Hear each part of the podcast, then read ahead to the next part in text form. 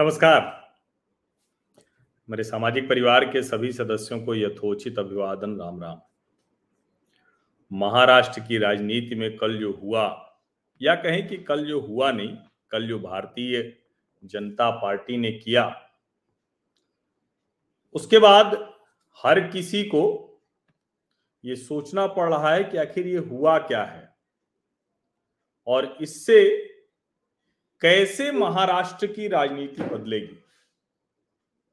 अब अलग अलग विचार हैं और उसमें यह भी प्रश्न खड़ा हो गया है कि क्या ये भारतीय जनता पार्टी के हित में है?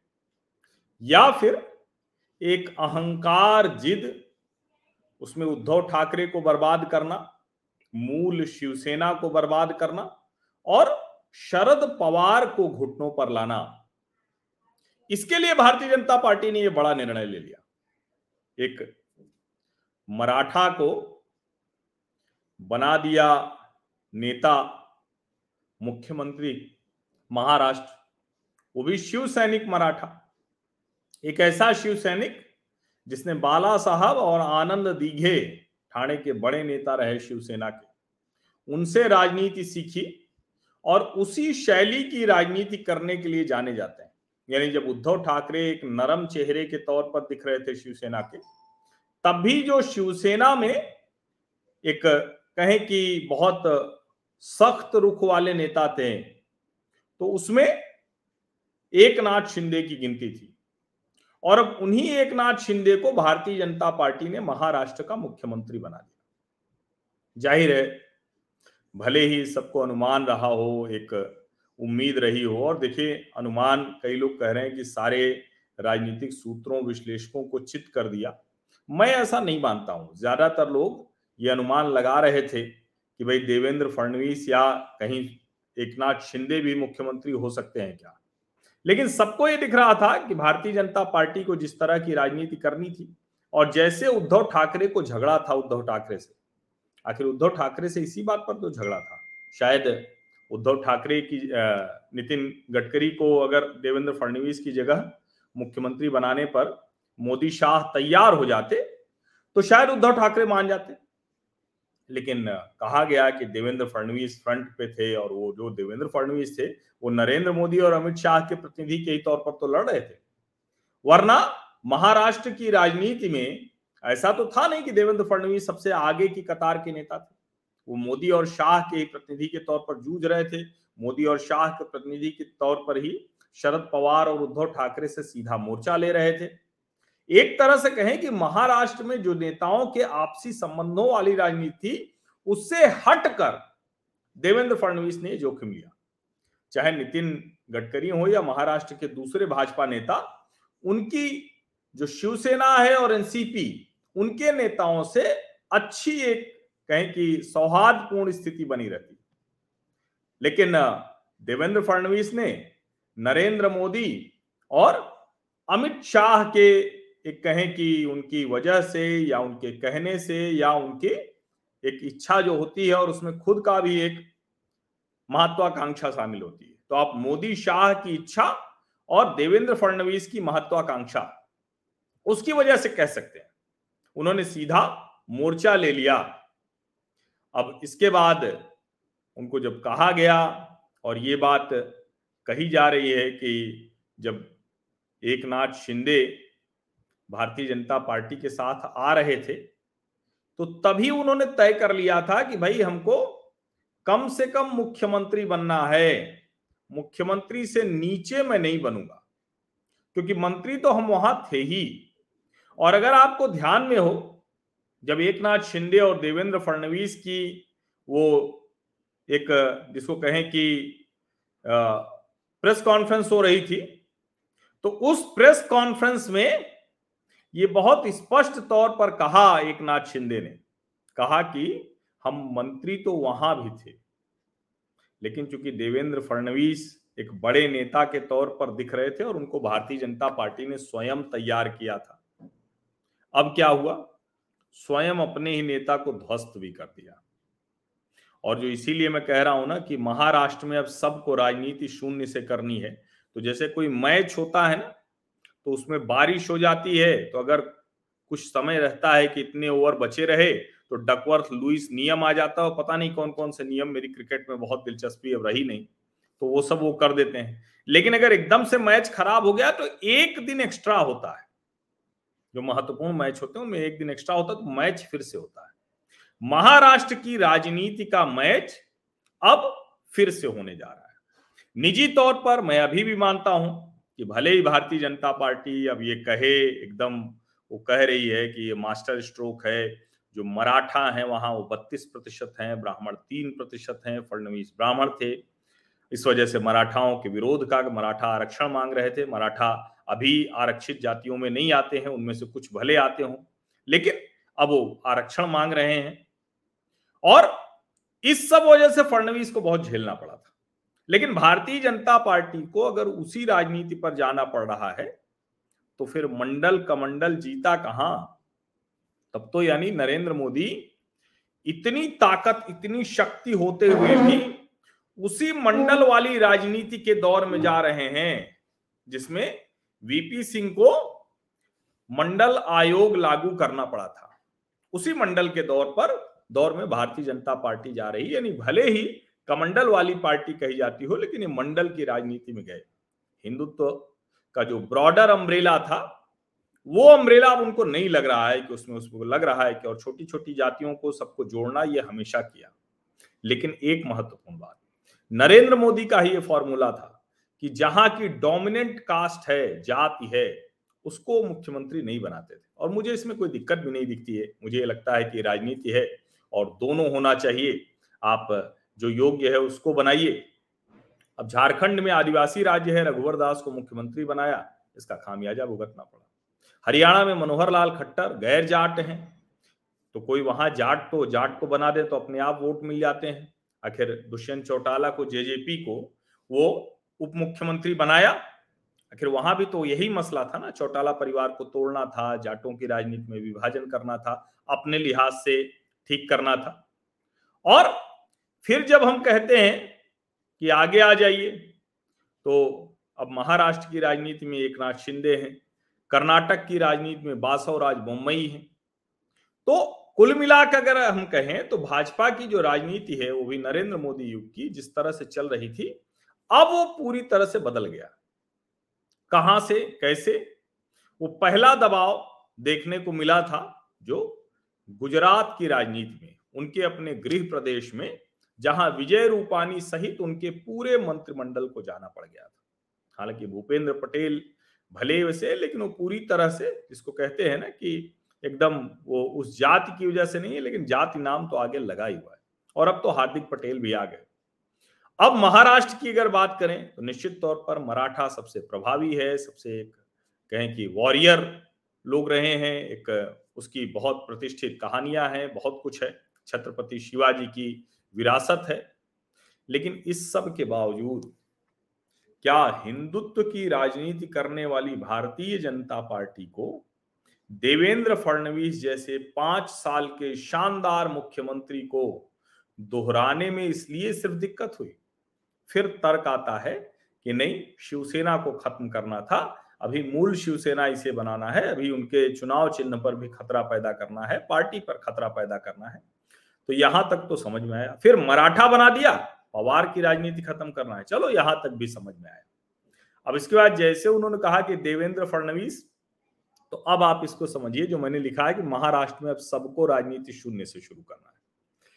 तो उद्धव ठाकरे, शरद पवार सबको शून्य पर ला दिया। नए सिरे से इन्हें राजनीति करना है, शून्य पर राजनीति आ गई। और उसके अलावा जो देवेंद्र फडणवीस लग रहा था कि एकदम किंग मेकर की स्थिति में है गॉड फादर की स्थिति में है, बहुत शानदार तरीके से, निर्विवाद तरीके से एक छत्र राज करने वाले नेता के तौर पर दिख रहे हैं अचानक उनका भी भेद भारतीय जनता पार्टी के शीर्ष नेतृत्व ने खोल दिया। पहली बार हुआ होगा कि किसी पार्टी के राष्ट्रीय अध्यक्ष ने अपने प्रदेश के नेता से सार्वजनिक तौर पर अपील की कि आप उप मुख्यमंत्री की या कोई भी कुर्सी स्वीकार लीजिए। इसका सीधा सा मतलब है कि दरअसल देवेंद्र फडणवीस को न तो ये पता था, न इसके बारे में कोई जानकारी थी और इसीलिए मैं कह रहा हूँ कि ये भले ही बार बार कहा जाए कि ये बहुत बड़ा दीर्घकालीन है। दीर्घकालीन तो आगे समझ में आएगा। फ़िलहाल तो मुझे नहीं लगता कि कोई बहुत दीर्घकालीन निर्णय था। और शिंदे तक को बनाता, बनाना तो फिर भी एक निर्णय हो सकता है। शिवसेना को खत्म करना था, सारी चीज़ें। अब ये शुरू से शुरू करने में राजनीति में शरद पवार, उद्धव ठाकरे, एक नाथ शिंदे और अब देवेंद्र फडणवीस की अगुवाई में भारतीय जनता पार्टी। सबको शून्य से शुरू करना है, क्योंकि तो सबको एक लेवल प्लेइंग फ़ील्ड पर लाकर भारतीय जनता पार्टी की इस राजनीति ने खड़ा कर दिया है। अब ज़ाहिर है, न तो कोई बड़ा नेता है, न छोटा नेता है। पवार उद्धव को पहले कट्टू साइज़ किया, उसके बाद अपने नेता देवेंद्र फडणवीस को भी कर दिया। तो अब सबको शून्य से शुरू करना है, अपनी ताकत दिखानी है, और उसी के आधार पर महाराष्ट्र की जनता तय करेगी कि किसको आगे नेता बनाना है। एक और तर्क दिया जा रहा है लॉजिक दिया जा रहा है कि 2024 के चुनाव में मराठा मतों को अपने पक्ष में किया जाएगा, नंबर एक। वो लोकसभा चुनाव 48 सीटें, और विधानसभा चुनाव, उसमें पूर्ण बहुमत की सरकार बनाना। ये भारतीय जनता पार्टी का एक लक्ष्य है, और उसके लिए भी ये ज़रूरी था कि मराठा कोई सीएम बने क्योंकि भारतीय जनता पार्टी के पास अपना कोई ऐसा मराठा नेता नहीं है, लेकिन ऐसा तो नहीं है कि मराठा नेता नहीं है। मराठा नेता तो बहुत से हैं, कई मराठा नेता है। आपको आगे बढ़ाना होता है अपनी पार्टी में। तो अब सवाल यह है कि क्या दूसरी पार्टी का मराठा नेता वो आपके काम आएगा क्या? ये इसको समझिए। ये कैसे ये हो पाएगा? ये कैसे हो पाएगा कि आप दूसरी पार्टी के नेता को? और एक नाथ शिंदे, उनकी बगावत रोकने के लिए आपने कहा मुख्यमंत्री दे रहे हैं, बिल्कुल ठीक है, जायज़ है। लेकिन ऐसा व्यक्ति किसी और समय पर बगावत नहीं कर जाएगा, ये कैसे संभव है? ये मेरे मन में भी कई प्रश्न है। कई बार आप लोग कहते हैं ना तो मैं तो स्पष्ट तौर पर खुल के बताता हूँ। ये ऐसा नहीं है कि मैं ये कहूँगा कि अरे नहीं नहीं, मुझको सब पता ही है। ये तो होता भी नहीं लेकिन मैं ये कह रहा हूँ कि जो एक बार बगावत कर चुका, जो इतना बागी हो गया तो क्या वो फिर बागी नहीं हो सकता है क्या? फिर कहेंगे, राजनीति तो लंबे समय का खेल है। तो मैं यही कहूँगा कि लंबे समय का खेल था तो अभी तो देवेंद्र फडणवीस को बाहर रखना था। आप उनको प्रदेश अध्यक्ष बना देते, सरकार पर काम नज़र रखने के लिए, सारी चीज़ों के लिए। कुछ भी ऐसा किया जा सकता था। लेकिन सबको खिलाने के चक्कर में अपने भी जो नेता हैं, उनको भी शून्य पर लाने का ये अद्भुत कौशल भारतीय जनता पार्टी ने किया है। अब इसमें कौन चौके छक्के लगाकर आगे निकल जाएगा, इससे सारी चीज़ें तय होंगी। लेकिन फ़िलहाल तो ये साफ़ दिख रहा है कि देवेंद्र फडणवीस जो निर्विवाद तौर पर इतने बड़े नेता बन गए थे, उनको कट टू साइज़ किया गया। ये बहुत स्पष्ट तौर पर दिख रहा है। और जिस तरह से दो कुर्सियाँ पहले लगी थी, यानी सिर्फ़ राज्यपाल और मुख्यमंत्री, फिर तीन कुर्सियाँ लगी। खुद सार्वजनिक तौर पर जेपी नड्डा को अपील करनी पड़ी, अमित शाह ने ट्विटर पर लिखा, और जो सबसे बड़ी बात है, जो मेरी जानकारी है, अब ज़ाहिर है कि ऐसी जानकारियों का कोई उस तरह का प्रमाण नहीं होता, कोई खबर वैसे नहीं आती है। मेरी जानकारी है कि इतनी मुश्किल थी कि प्रधानमंत्री नरेंद्र मोदी को भी फ़ोन करना पड़ा, क्योंकि देवेंद्र फडणवीस प्रधानमंत्री नरेंद्र मोदी की ही पसंद थे। समझिए, देवेंद्र फडणवीस प्रधानमंत्री नरेंद्र मोदी की ही पसंद थे, और आखिर नरेंद्र मोदी के ही कहने पर तो सब कुछ कर रहे थे।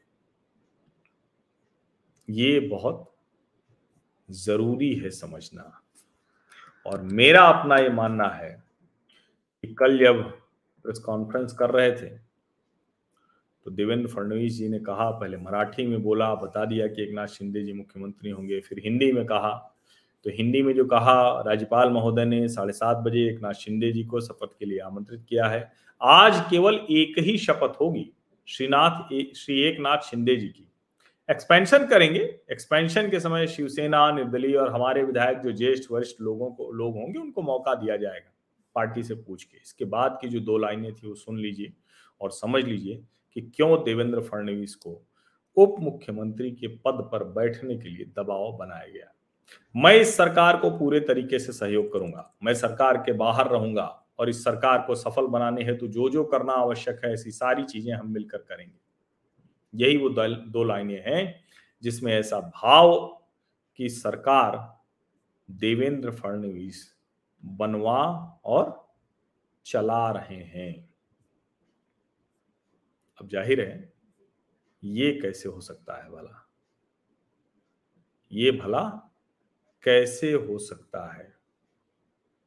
तो फिर हुआ भी नहीं तो फिर हुआ ही नहीं और देवेंद्र फडणवीस को सरकार चलाने में रहना है, लेकिन एक नाथ शिंदे का डेपुटी बन के। समझिए ये। अब ठीक है, बाकी आपकी इच्छा, आप हमारे विश्लेषण को कह सकते हैं कि पूरी तरह से ठीक नहीं है। कह सकते हैं कि नहीं नहीं, इसमें ये गड़बड़ है, लेकिन मेरा यही मानना है कि ये निर्णय जो भी है, ये कोई सोची समझी योजनाबद्ध रणनीति नहीं है। ये टाइम टू टाइम चेंज हुआ है। कई बार ये फीडबैक सिस्टम के लिहाज से चीज़ें बदलना अच्छा होता है। लेकिन इस तरह से सार्वजनिक तौर पर अपने ही नेता को अपमानित होता हुआ दिखाना, ये कौन सी मास्टर स्ट्रोक पॉलिटिक्स है भाई? कौन सी मास्टर स्ट्रोक पॉलिटिक्स है, बताइए मुझे। मुझे तो नहीं लगती। लेकिन जो मैं कहता हूँ कि आगे राजनीति आनी है बीएमसी के चुनाव है। अगर ये सब करके बीएमसी के चुनाव में भारतीय जनता पार्टी अकेले काबिज हो पाती है तो बिल्कुल मास्टर स्ट्रोक है। अगर 2024 के विधानसभा चुनाव में भाजपा अकेले सरकार बनाती है, बिल्कुल मास्टर स्ट्रोक है। अगर लोकसभा चुनाव में 48 में से बहुतायत सीटें जीत लेती है। बिल्कुल मास्टर स्ट्रोक है। कोई भी एक व्यक्ति किसी पार्टी कार के ऊपर नहीं किसी की भी महत्वाकांक्षा। इसमें मुझे कोई जरा सा भी मतलब वो गुंजाइश नहीं दिखती है कि इस पर कोई भी विवाद खड़ा किया जाए। तो चलिए, अब देखते हैं। अब सबको राजनीति शून्य से शुरू करना है। तो देखिए, आज से जो राजनीति शून्य से शुरू हुई है, मुख्यमंत्री उप मुख्यमंत्री दो पूर्व मुख्यमंत्री, ये सारी लड़ाई देखिए, शरद पवार साहब पूर्व मुख्यमंत्री, उद्धव ठाकरे पूर्व मुख्यमंत्री, देवेंद्र फडणवीस पूर्व मुख्यमंत्री और जो एक नाथ शिंदे वर्तमान मुख्यमंत्री। तो भले ही पूर्व लगा हो, वर्तमान लगा हो, कुछ भी हो, लेकिन सबको शुरू शून्य से करना है। बहुत बहुत धन्यवाद।